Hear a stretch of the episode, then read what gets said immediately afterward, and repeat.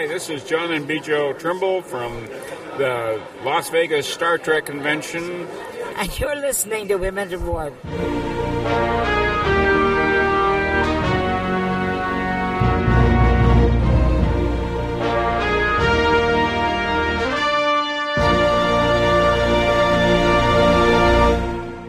And welcome to Women at Warp. Join us as our crew of four women Star Trek fans boldly go on our bi weekly mission to explore our favorite franchise.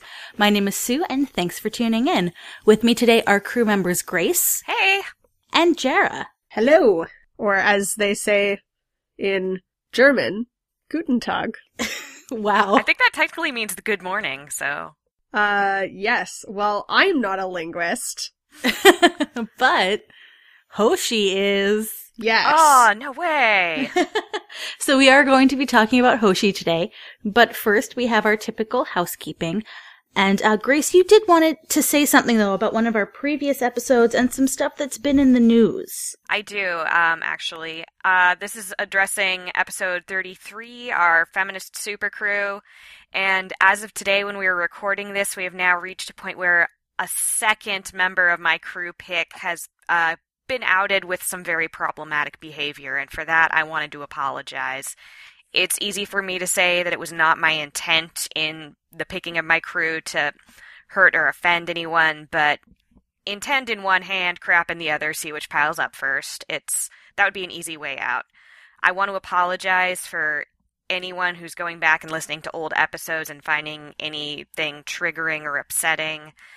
Again, that was not my intention, but I take full responsibility for if that may have happened to someone. We really don't get to see the future, and we've had a lot of um, toxic behavior getting uncovered in the past year or so. And again, for that, I apologize and hope to do better in the future. Yeah, it absolutely could have happened to any of us, and um I don't feel like Annie Jump Cannon would have gotten exposed as uh sexually harassing anyone or like bell hooks. Most Well. of our feminist super crews are still awesome. yes. Yeah, and I I will be the first to admit that a lot of my crew and a lot of my picks were based out of coming from what I thought would be funniest and what I thought would be pop culture savvy and uh, was coming from a point where I was still very much invested in the idea of being a friendly feminist, if that makes sense. Um, if you're coming from an environment where you're dealing with a lot of other non female identifying people who you have to make your ideals and your uh, rhetoric known to, it is really common to feel like you need to present a level of friendly and non aggressive feminism, and that is really hard to unlearn. And it's something that I'm still in the position of unlearning and hoping to keep trying and doing better at. As should we all. hmm Well, that said, it's a heavy topic, but I mean, I think we'd rather know these things and let the truth get out there than have a perfectly clean 33rd episode, right? Yeah. Yeah. So, there's that. It's just a sign of the times, really, that we're finding out more and more who's a jerk. Yeah. Allegedly. Yeah, I I will still maintain, though, that Master of None has some really awesome feminist friendly ideas going for it. All right. So, what is also important is supporting your favorite podcasts. And, nice segue. nice. and you can help support us over on Patreon. That's patreon.com slash women at warp. Or you can help keep this content coming by donating anywhere from $1 a month up to as much as you'd like and basically get our thanks up to us talking about random silly things or even at some levels uh, helping us choose an episode topic or joining us on an episode. Uh, so we really appreciate all the support over at Patreon. Um, and also you can help support us if you leave a rating and review on Apple Podcasts or even on Facebook.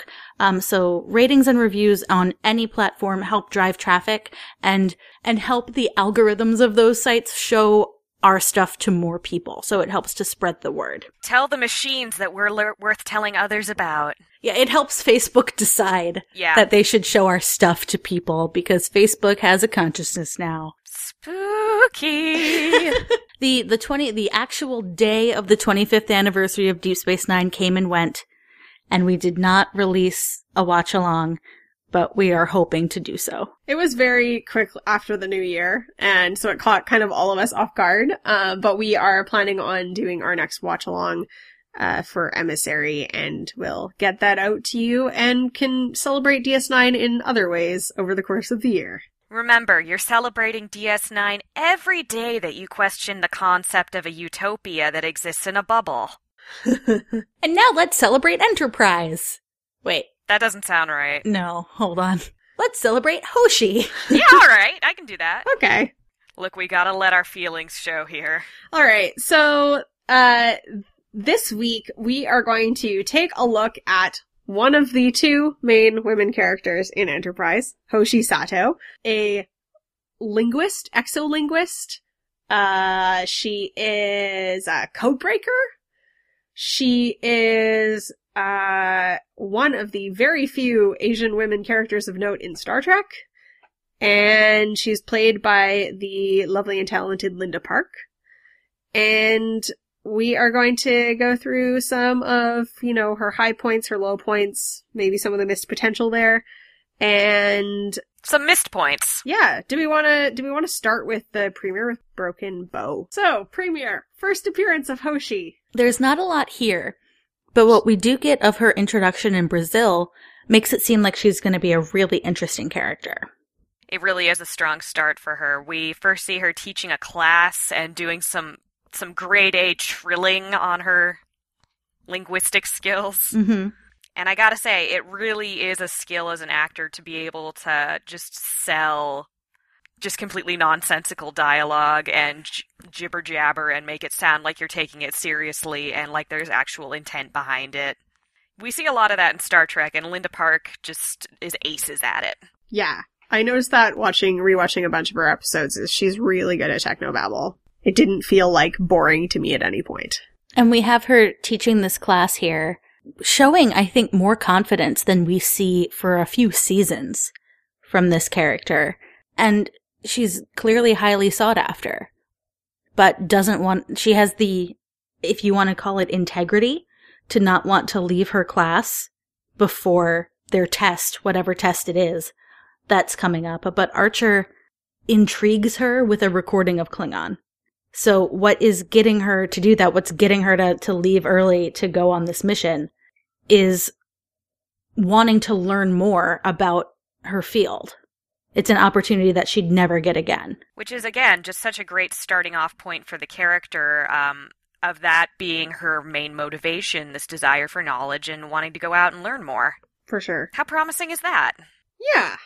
So the second episode of the series is actually like fairly features Hoshi pretty prominently, right? And that's fight or Mhm. flight. Mm-hmm. Yeah. And this was one where we learned that Hoshi's afraid of space. Which is an interesting dichotomy character wise for someone who wants to go out and learn all these new things, but space is scary. I mean, to be fair, she walks into like a room filled with like upside down bodies who are having fluids drained out of them. So like, scary. It's not- legit scary. It's not the best fir- first week at work, no. so you can't blame her. But it starts off with the stars are going the wrong way. Yeah. And she doesn't like her uniform. And it's like all these little things at first that she's just, as I learned in my French cra- class, uh, elle est mal dans sa peau. Like she's uncomfortable in her own skin. Hmm. And, uh, I well, found good thing it- she has that slug friend Yeah. Sluggo! for that incredibly heavy-handed metaphor. Yeah, cause then at the end, like, they find a planet for Sluggo, cause Sluggo's sick on the ship. And then she's like, she's feeling better being on the ship, and she tells Sluggo, this isn't exactly like the place you came here from, but it's close enough. It's not that hard to adapt. You're gonna do just fine here. and Sluggo goes on to found a very successful cola company. Is she though? because like you don't know if there are predators. You don't know what there is to eat. That's not Sluggo's planet. What if she's an invasive species? What if she destroys the ecosystem? That is Hoshi comforting Hoshi right there. But Let's wait, wait, wait, Grace, what if Sluggo is the ingredient in Sluggo Cola? Oh my god, it was Slurm all along? Yeah, it was. But they all just like started harvesting Sluggo and Sluggo's descendants to make into Ferengi drinks. Holy crap, this just got dark. like you can't just leave an animal on a different planet and be like, No. peace. What? What? Ugh. contamination. Ridiculous. Yeah. I mean, it's either not going to be good for the planet or not going to be good for Sluggo, odds are, but okay. Yeah, Sluggo's dead. So, I mean, Sluggo I found very Hoshi, unfortunately, like, kind of whiny in this episode, and I, Oh, I know yeah. that that's like an often gendered critique, but I just thought that it was, it was, I don't think every character needs to be like massively confident, but I think at this point she hadn't had a chance to really demonstrate her talents, so it's like leading off on a really weak foot. Hmm. Most definitely. I mean, it does introduce her relationship with Phlox, though, which I think is one of the most interesting parts of her character's like scenes throughout the rest of the show. Yeah, they do have a pretty interesting dynamic with her being interested in uh, the mimetic patterns of language and alien cultures and him being from an alien culture. She seems to be like one of the more open-minded members of the Enterprise crew that she is like interested in learning more about other cultures versus Mhm. like, uh, gee, these Vulcans are really boring.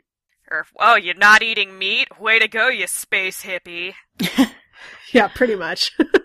But she goes from such a strong introduction to being whiny and fearful and timid and just a laundry list of stereotypes. Yeah, it feels like a pretty good example of how one writer can carry a character pretty well and the other can not really know what to do with them. Yeah, I'll say that like the intent behind the character, I think like this is uh, what uh, Fred Dekker, who is one of the producers on the first season and also wrote, uh, I think three of the first season's episodes, um, he said that Hoshi was the audience's way in because she was not comfortable being on the ship, and that was a great way of bringing a character onto a show. In the previous iterations of Trek, everyone was comfortable on that ship, but now you have this person who says, we're going faster than the speed of light to someplace where we don't know what will be there. It's terrifying, and the only thing preventing us from exploding is this big hunk of metal that we're sitting in.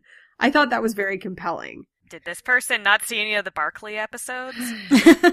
Yeah, I mean, it seems like that was like uh, not a terrible intent, but I just think it undermined her in like an already very male dominated environment. yes. Absolutely. It's a perfectly valid thing for a character. It is just unfortunate that they chose a woman and above that an Asian woman to be the timid and afraid character. yeah. Yeah. Because you're playing into not only stereotypes of women, but of Asian women and of Orientalism and Yeah. of model minority issues. And it's just one thing upon another with this one character decision. Yeah, and also on like the the uh you know, take a step back to the crafting of the character to begin with. So Rick Berman is quoted in the 50 year mission as saying, We wanted an Asian actor to play the role of communications officer and go back to a little listening device like Uhura had had in the original series. We also wanted her to be a translator of almost magical abilities, and Linda nailed it. We wanted somebody very vulnerable and someone who was not into flying on spaceships. In the first audition, she completely got it and did very well. So I think that that captures what you're saying, both about that like model minority that she's like preternaturally talented at languages, um, but uh, vulnerable or submissive. Um, I don't think she is particularly submissive, but like definitely like that vulnerability stereotype about Asian women being like demure or soft spoken. Mhm. Right. Being afraid is kind of just like another side of that coin. And again, we see more of that model uh, minority later on when we have just kind of out of nowhere it established that she can break codes and is a whiz at math. And it feels very telling that we get the, oh yeah, I totally know martial arts and the I'm actually very good at math reveal at the same time. And it's just kind of like, wow, you guys were not even trying to play against type here, were you? Mm-hmm. Yeah. Well, um, let's take a look at some of her other episodes because um, in season one we have another. This is actually my least favorite Hoshi scene, although there's really like two, I think, really terrible ones. Um, but one of them is uh, in Breaking the Ice, where basically everything is going really badly on the ship, and then Archer's like, Hoshi, you know what I need you to do?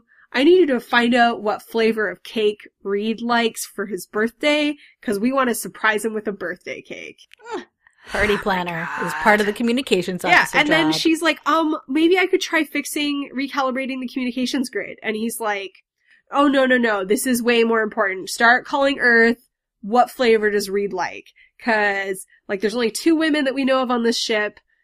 Uh, one of you has to do domestic chores, I guess. And that is such a gendered microaggression right there to delegate the more stereotypically feminine tasks to the women in the group. You Yeah. hear all the time about women saying, Yeah, people just assumed because I was the one woman in the group, I wanted to do the party planning for all the office parties and Or like I was gonna take and notes in that meeting, or I was gonna go get Yeah. everyone coffee. yeah. And she does, and she seems annoyed about it, but she finds out that he likes pineapple, and everyone's happy. And that is such an important subplot. yeah, and it's like, geez, Archer, you want a cake so much? Why don't you go make him a goddamn cake yourself? or you can just straight up ask him. Mm-hmm. Yes. saying. But I think the other episode where Hoshi is prominent in season one is actually like one of her better ones, which is Sleeping Dogs, which is the one where her and T'Pol are on the ship with all the Klingons that are in stasis. Oh, yeah. I actually really enjoy that episode for a season one of any series of Star Mhm. Trek. It's a pretty good one. It's uh, where we get to see the beginning of that possible hinted uh, mentor relationship between T'Pol and Hoshi, and they have a very good dynamic in this episode. Uh, with T'Pol as the seasoned veteran, and Hoshi again is that person who's still not very comfortable in this environment she's been put into, but is trying to still do her very best. And And we finally see her standing up for herself and her ideas. Yeah, we get it's a very good episode for both characters. And I, I do like on that ship that we see her reading the Klingon Yeah. Yeah. and figuring it out because it was kind of disappointing when we knew we were going to have this communications officer before Uhura who would be doing more actual translation. And then we got the universal translator right away. Yeah. Like it was in what, episode two, wasn't it? Yeah, so being able to have her on the away teams and still being a proactive member of the group is cool to see. Right. And they, they reinforced at some point that it was still a prototype and they needed her more. Yeah. But I feel like that got lost a little bit later. Yeah. Yeah. It, it comes and goes. They, I mean, they use it for convenience, but they occasionally make it harder to translate things when it works for the story. But, uh, I think this is a good example of her abilities and also it shows that she's still freaked out, but also, um, I like the way that T'Pol helps her through it. I think it's like a really nice moment between them. And she ultimately still, her skills are indispensable and they're in this pretty tense situation and they come out on top and it's because of both of them and I really like that. And this is a show that like doesn't pass the Bechdel Wallace test that much because Hoshi Mm. and T'Pol really don't get a ton of scenes together. And I think this showed like a bit of a missed opportunity later that um, they didn't have a stronger kind of mentor-mentee relationship. But again, we get uh, it's an episode where we both get uh, get to see both of them being competent in different ways. Absolutely. Although I will say, when she's doing target practice at the beginning, why wouldn't she hold the phaser with both ha- both hands? I mean, I know they're saying there's no kickback to it, but you might want to steady your grip if you're aiming. It looks cooler. Whatever. So, how about Vanishing Point? Oh man. oh, So frustrating. Actually, It's the so next two are both frustrating. Yeah.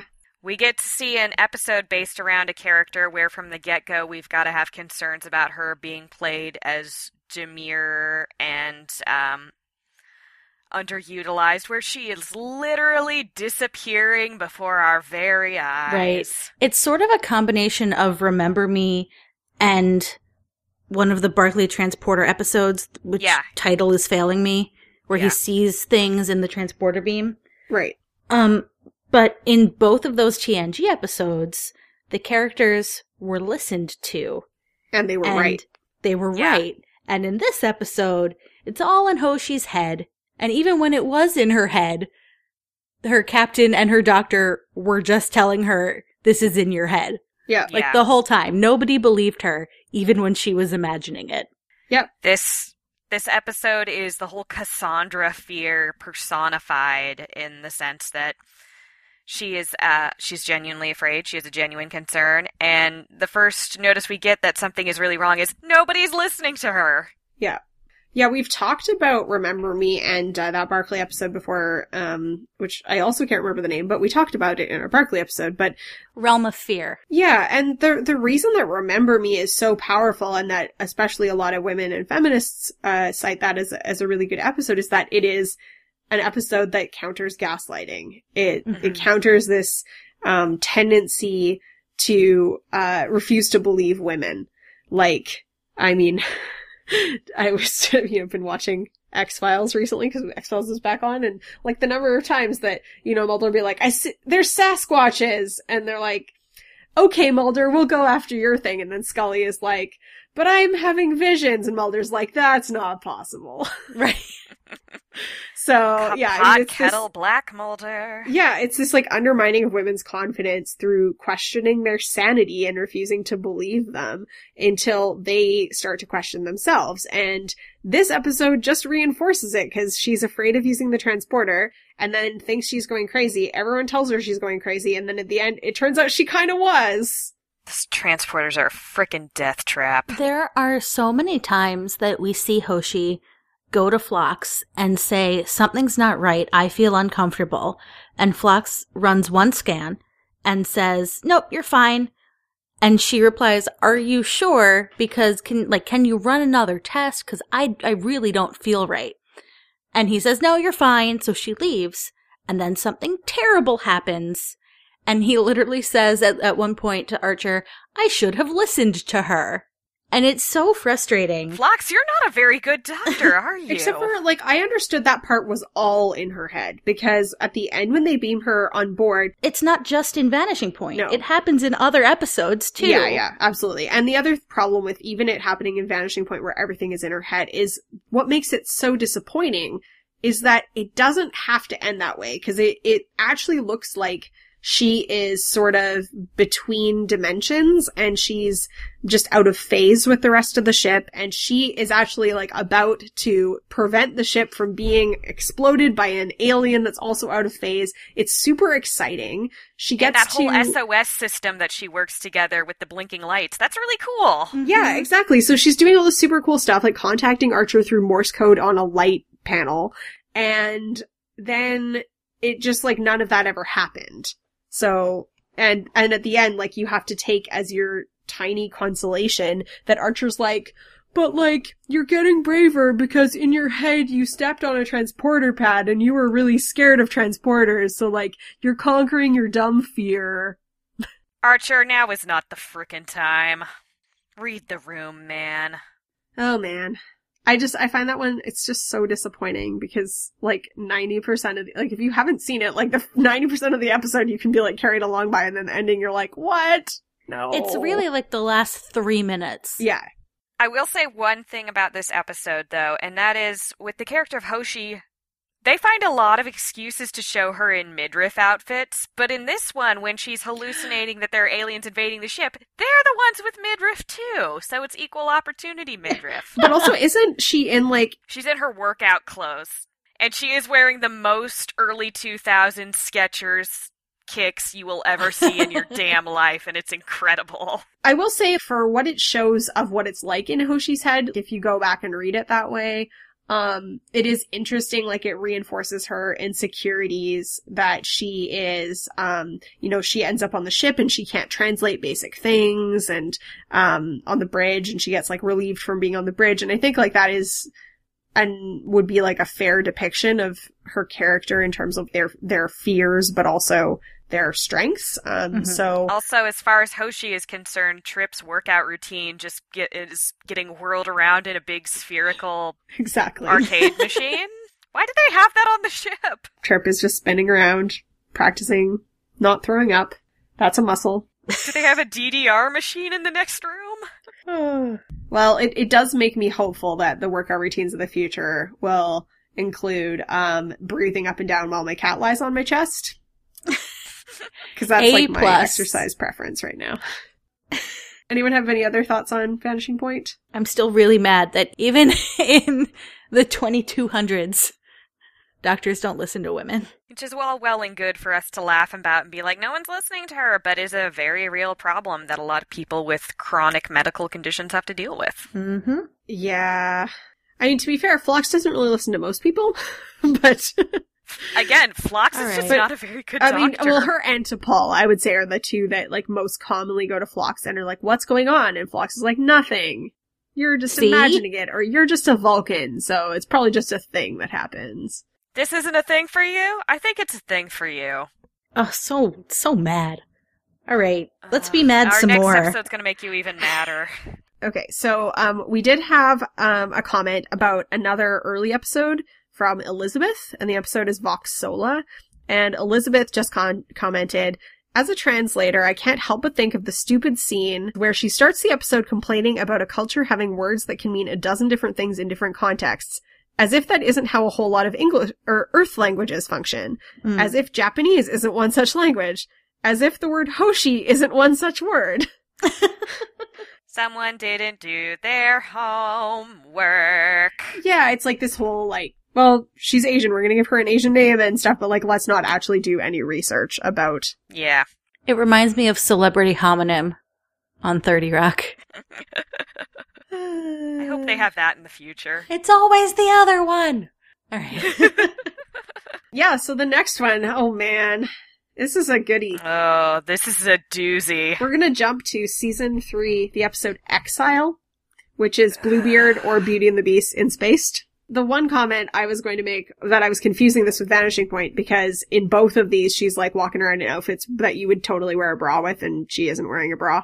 Hmm. Like uh the little She is blue wearing dress. a freaking slip dress. It's, Yeah. And this, it's one of those really creepy part matters of that trope of, I've provided you with something creepy to wear. And you know what this episode is really missing is like a weird dude with a Scottish accent. it is definitely along the lines of Sub Rosa, for sure. Don't go in the shuttlecraft. Don't go in that house. Didn't go into the castle in the side of the cave. It's really missing the rose with the petals falling off. So, brief synopsis of this episode is Hoshi is contacted telepathically by a super ugly alien, but he makes himself seem like he looks like a decently attractive human. And he is exiled on this planet, and he can use his telepathic abilities to like learn more about the Xindi weapon that they're trying to track down. So he's like, if you come, I'll help you.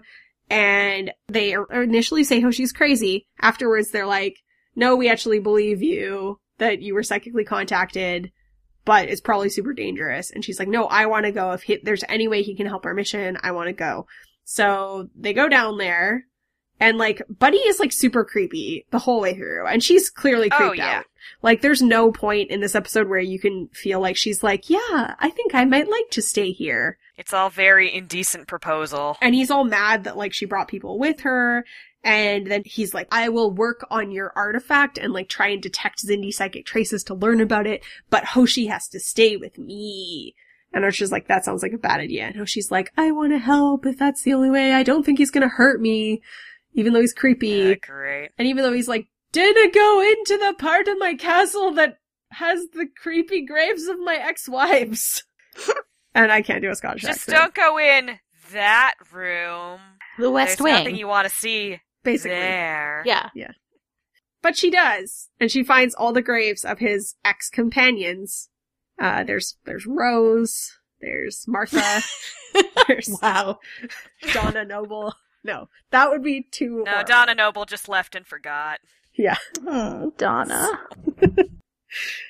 But basically, it's like I've been summoning, I've been like reaching out and summoning people across uh through telepathic means. They've all been super skeptical at first, but then they've all come around and wanted to stay with me because together I can like introduce you new ways of seeing the universe. I'm not sure I believe that. And then he tries to convince her by like projecting again as the attractive human, Yeah. Which felt very TOS to me. Like, but oh yeah. will you want to stay if I'm hotter? Yeah. She tries to pretend to be Archer and trick her into staying. Mm-hmm.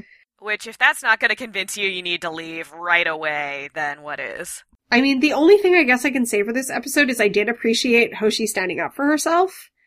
Yeah. But this wasn't like really, you know, you can't call this like a feminist retelling of Bluebeard or a feminist retelling of Beauty and the Absolutely Beast. not. Her standing No. up for herself is just too little, too late. It's like a bad situation basically replica of those pretty anti-feminist fairy tales where in, you know, most of those fairy tales it's like the woman uh gets what's coming to her for snooping. But she's basically like has to stay with her captor and that's the way it should be. Just because she like happened to get out. I don't consider that like enough of a twist on the tail. Yeah. was still gross. And then they're like, It's "Eh, really he's nice, and he actually gave us the information at the end. He still kind of took your crewman captive and made her wear a slip dress. Yeah. I liked when she, when he, he, or she was like threatening to destroy his little psychic transmitter thing. Also, like, Enterprise just goes off and leaves her, cause he, she's like, you know, there's a war on and we can't just do one thing at a time, so you guys have to go off and do this whole separate mission. That's just a really bad idea, Hoshi. It was really Yeah. dumb. They should have at least been like, we insist on leaving two other people, or we insist on like leaving a shuttlecraft. Yeah. And make make Trip stay behind. Make him wear a slip dress too. I'm sure it would be gorgeous. I did think it was interesting that she was ready to make the sacrifice, though. Yes. That he was like, well, there's something, uh, you'll be here with me forever. And she's like, what, for 60 more years? Then what? Yeah. When she thought it was Archer telling her to stay, she was like, okay, I'll guess I'll stay. Like, I get my duty. I'm not super happy about it, but she was ready to do that, which is nice, but that's like also very much a repeat of like the Beauty and the Beast. You know, I'll stay because that's the only way my father will be okay. Right. Mm-hmm.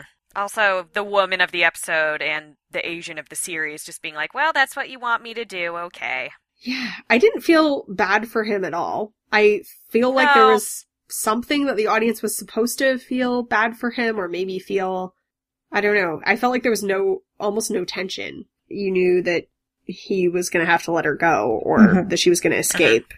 Oh well, just like more people with, with bad Scottish accents. The more, the psychic ball could have been a candle. All right. Um, later in season three, uh, Hoshi becomes a master code breaker, um, as she is kidnapped by the Xindi. Aren't all linguists master code breakers? I don't know. I don't think so. I It- was being sarcastic. Yeah, it feels like a cop out again. And uh, we get that episode where she just says, yeah, math is just another kind of language. It's like, no. No It's a No. little different. And No. again, you're just you're making the one Asian on the show really good at math. That's why you have a language section of the SAT and a separate math section. Yeah. And when you your score is 200 points apart, you have to undergo an investigation. yeah. it happened to me. Ah, no way. Yeah. Anyway, So this is in the, there's like a three episode arc, the council countdown and zero hour.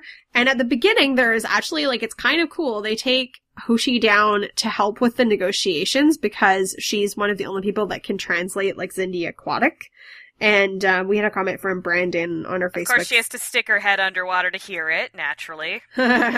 Brandon said, I love that Hoshi created a universal translator that could translate Xindi insectoid. It shows how amazing she is at languages. So, um, the other Xindi were having trouble understanding insectoid, and then the insectoids were impressed that she could also translate aquatic.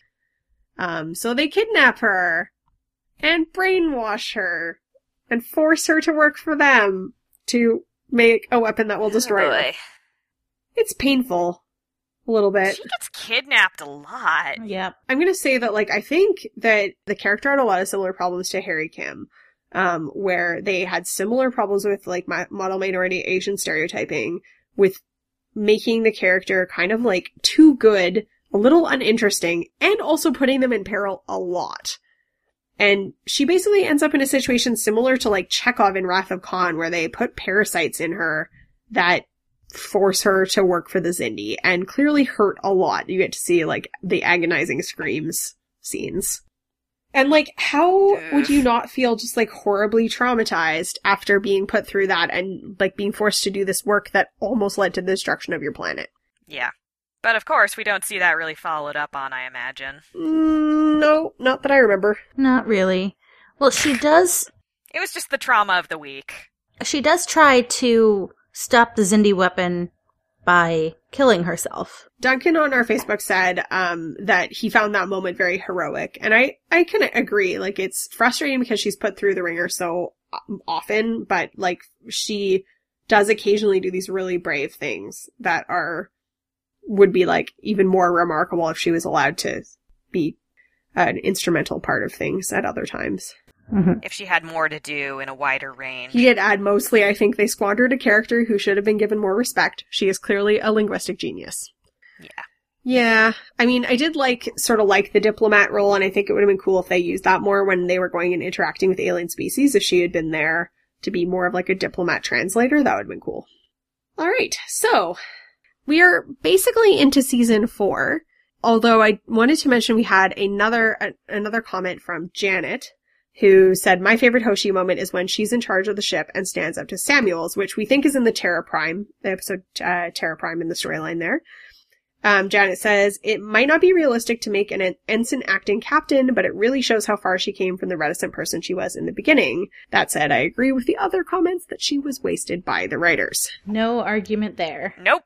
Yeah, and I mean, Linda Park also said in 50 Year Mission that she feels she got a lot more confident as a person over uh, the years that the show was on air because she was 23 when she first got hired and she says that she just like accepted everything she was told to do and took an inferior stance on both like business and acting decisions and that as she grew as a professional she also grew as a character or she helped Hoshi grow as a character.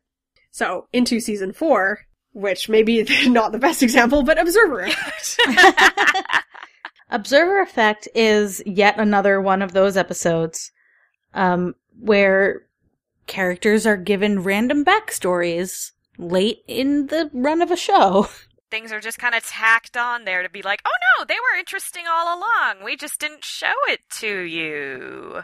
Yeah, so Hoshi was a great gambler and like cleared out a poker game full of senior officers and also has a black belt in I think it was Aikido. Again, just Yeah. randomly saying that your one Asian character has known how to do martial arts all along. Ooh, little iffy.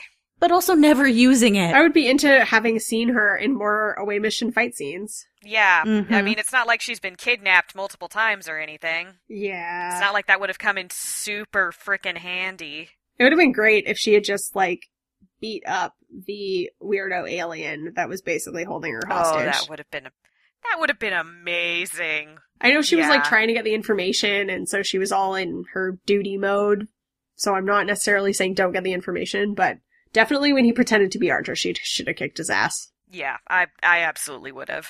But I am like I I'm into them at least you know near even near the end of the show. They didn't know well they maybe did by that point in the season that it was going to be the end, and uh you know I I do appreciate they're still giving her like more characteristics. And actually, they didn't know by that episode because the episode that they found out they were canceled was in A Mirror Darkly, which is the next one we're going to talk about. um, I would say this would be another Hoshi highlight, actually. where she's a totally different character. Yeah, Yeah.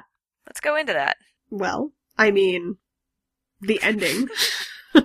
Well, yeah, we get to see her do the whole coup d'état thing, don't we? Yeah, I mean, we we talked about this in our Mirror Universe episode, Ripped and Machiavellian. Uh, but uh, she basically starts out as Archer's captain's woman, where she lies around in his quarters in lingerie the whole time, and she ends up the empress of the Terran Empire. So that's pretty sweet. And she's like wielding a knife and commanding the bridge, and she destroys this other ship and takes over the Defiant. I mean, it's the the last instance of the episode. Yeah. yeah, I mean that's that was a bit disappointing, and I mean they actually at that point they were like, "This i episode is so good. We like we love how the actors are all just like playing off each other better. If we do a season five, we should just set the whole thing in the mirror universe." Which maybe could would have been cool, and I definitely would have been into more Empress Hoshi stories. Oh, Mhm. definitely. I mean, I do. Uh, we talked about this a bit in the Mirror Universe episode. I don't love that Hoshi ends up like in a uh, very like girly fight with T'Pol, where they're just like yeah, that slut shaming each other while fighting ineffectually. Oh, yeah, that was not great. no, no. up until the the point where Hoshi gets to be Empress Hoshi, a lot of it is pretty negative on her character's part. So Mm-hmm. Um, in the sense that her being the captain's woman really plays into that stereotype of Asian women being like oversexed kittens and all that. Mm-hmm. Not great, especially when you have so few women on your show already. Yeah. Does anyone want to read the quote by Linda Park about In a Mirror Darkly? Uh, Linda said, I really did like being the aggressor and being more, I don't want to say strong, because Hoshi was strong in her own way. But the mirror Hoshi was strong in the way that Medea is strong, in the way that Clytemnestra is strong, in a very archetypical warrior woman way. And truth be told, I think at that point in my life, I was really growing out of being a kid and wanted to grow and really stretch my legs as a woman. And that started with the mirror Hoshi and continued with the two characters I played on TV after Enterprise. When I started Enterprise, I was using a lot of student out of drama school going into the real world attitude, which was what was going on in my life. And by the end, I was starting to play a stronger woman, becoming a stronger woman, and I wanted to do more of that. Yep. It would have been good to get to see more. I really would have. And yet, how she is seen by her audience, as summed up in Gender and Sexuality in Star Trek, David Greven, I believe is how it's pronounced, a professor, said, Ensign Hoshi Sato is an Asian American linguist and the communications officer, prone to fearful fits and generally seen as ineffectual in any terms other than ling- the linguistic aspects of her job. Hoshi is the resident screamer. Yeah, I don't think she she literally screams super super often, but probably more than most of the other characters.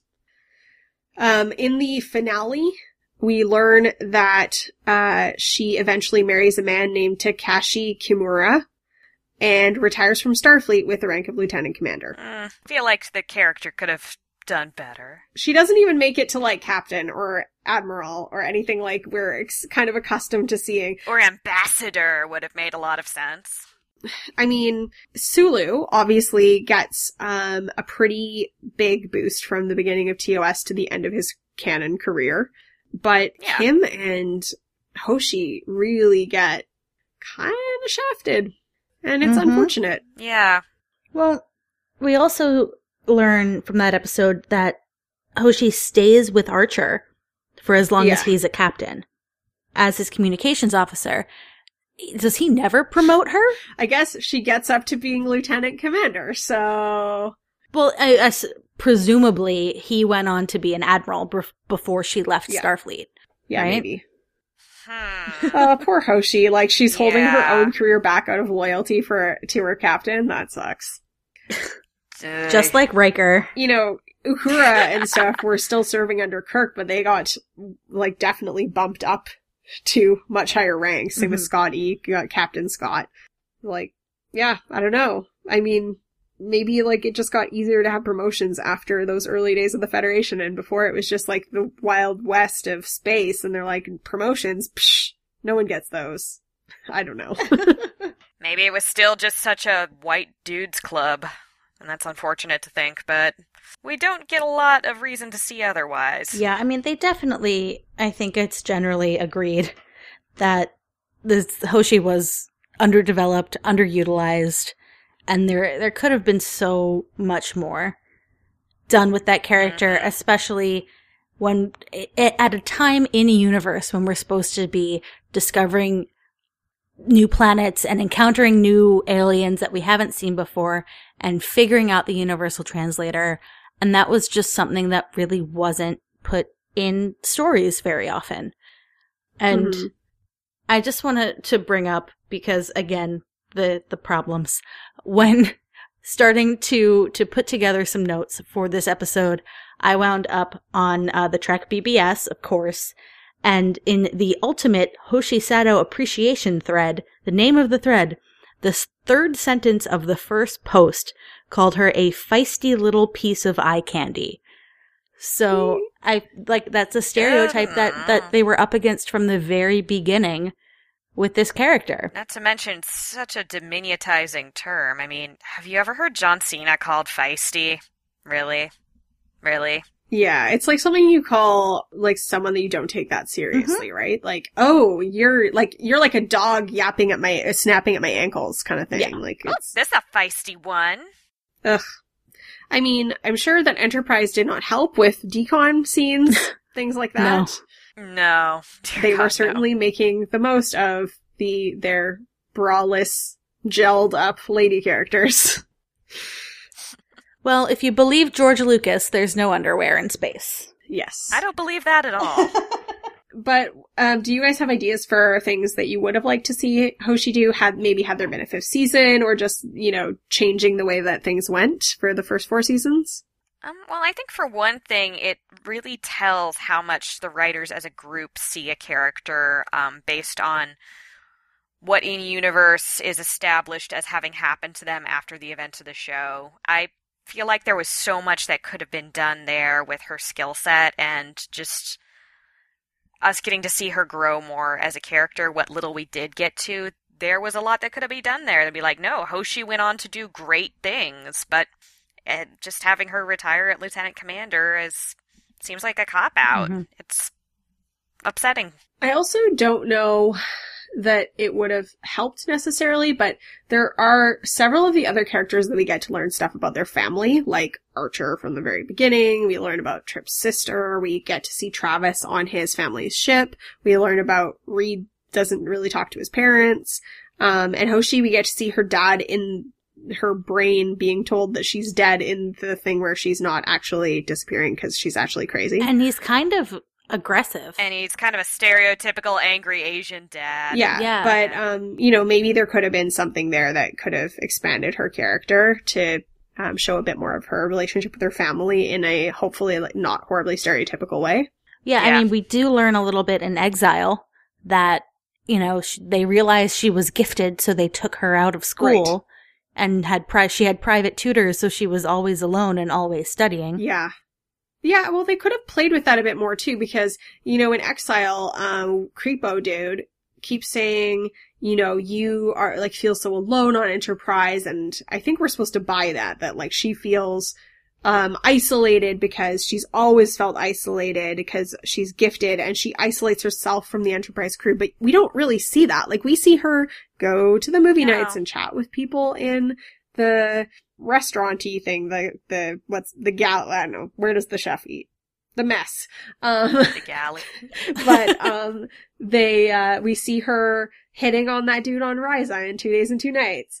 Uh, we oh, see her yes. befriending aliens all over the place, so I don't see her as like an introverted loner character. That quick scene is actually one of my favorite things with Hoshi is that she's no seriously, I know it's a terrible episode, but when she's on Risa and she's just sitting there like having lunch by herself, I appreciate that, but then just listening and trying to learn the language just because she's curious about Yes. it. I love that. Yeah. Yep. Yeah, I'll go down to this planet and I will have a good time, and that may mean several things. But I'm also gonna keep brushing up on my languages. Teehee. Yeah, so I didn't really buy that in Exile, and I think um, her relationships with other characters on the crew are decent, but they don't really go super deep. I really would have liked to see more relationship with T'Pol. Like, it would have been cool if um, she was someone who could help T'Pol out with a lot of the, the issues T'Pol deals with with Vulcan. Like maybe Hoshi has different insight because she speaks the language so well, because language and culture are closely interconnected. So maybe Hoshi could help her, you know, navigate the situations that she has to deal with through, you know, various seasons of being treated poorly by Vulcan society. hmm Also, more Hoshi in fight scenes. Yeah, with her black belt. Since apparently she has this black belt. Yep. Well, we can always imagine and read the books. And actually, if anyone has a good suggestion of a book that features Hoshi, I would be into hearing about it. So please do comment. Yeah, I haven't read many of the Enterprise books, but I would be interested to find more. Yeah. I understand there are some good ones about Empress Hoshi, but I, I don't know about, uh, first of all, which ones those are. And I also don't know about good Prime Universe Hoshi storylines. Fair enough. All right, so do we have any more final thoughts on Hoshi? I have a ranking I can give her. oh. We usually don't rank our characters, but what do you got, Grace? As a linguist, I give her eight out of eight hovercrafts full of eels. it loses something in the translation. Sure. I don't know what's happening, but I'm going to wrap up this episode. Grace, where can people find you on the interwebs? You can find me on Twitter at BoneCrusherJank. And Jarrah? Vous me trouverez sur Twitter à Jarrah Penguin. J A R R A H Penguin en anglais. Jarrah's learning French. This is why we need uh Hoshi's more than ever. I'm just trying to prove her meaning. Wow. I'm Sue. You can find me on Twitter at Spaltor. That's S-P-A-L-T-O-R. And uh, you can follow the show on Twitter at Women at Warp, on Facebook at facebook.com slash Women at Warp, or you can send us an email to crew at womenatwarp.com. And of course, again, over on Patreon at patreon.com slash women at warp. And for more from the Roddenberry Podcast Network, you can visit podcasts with an S dot roddenberry.com. Thanks so much for joining us.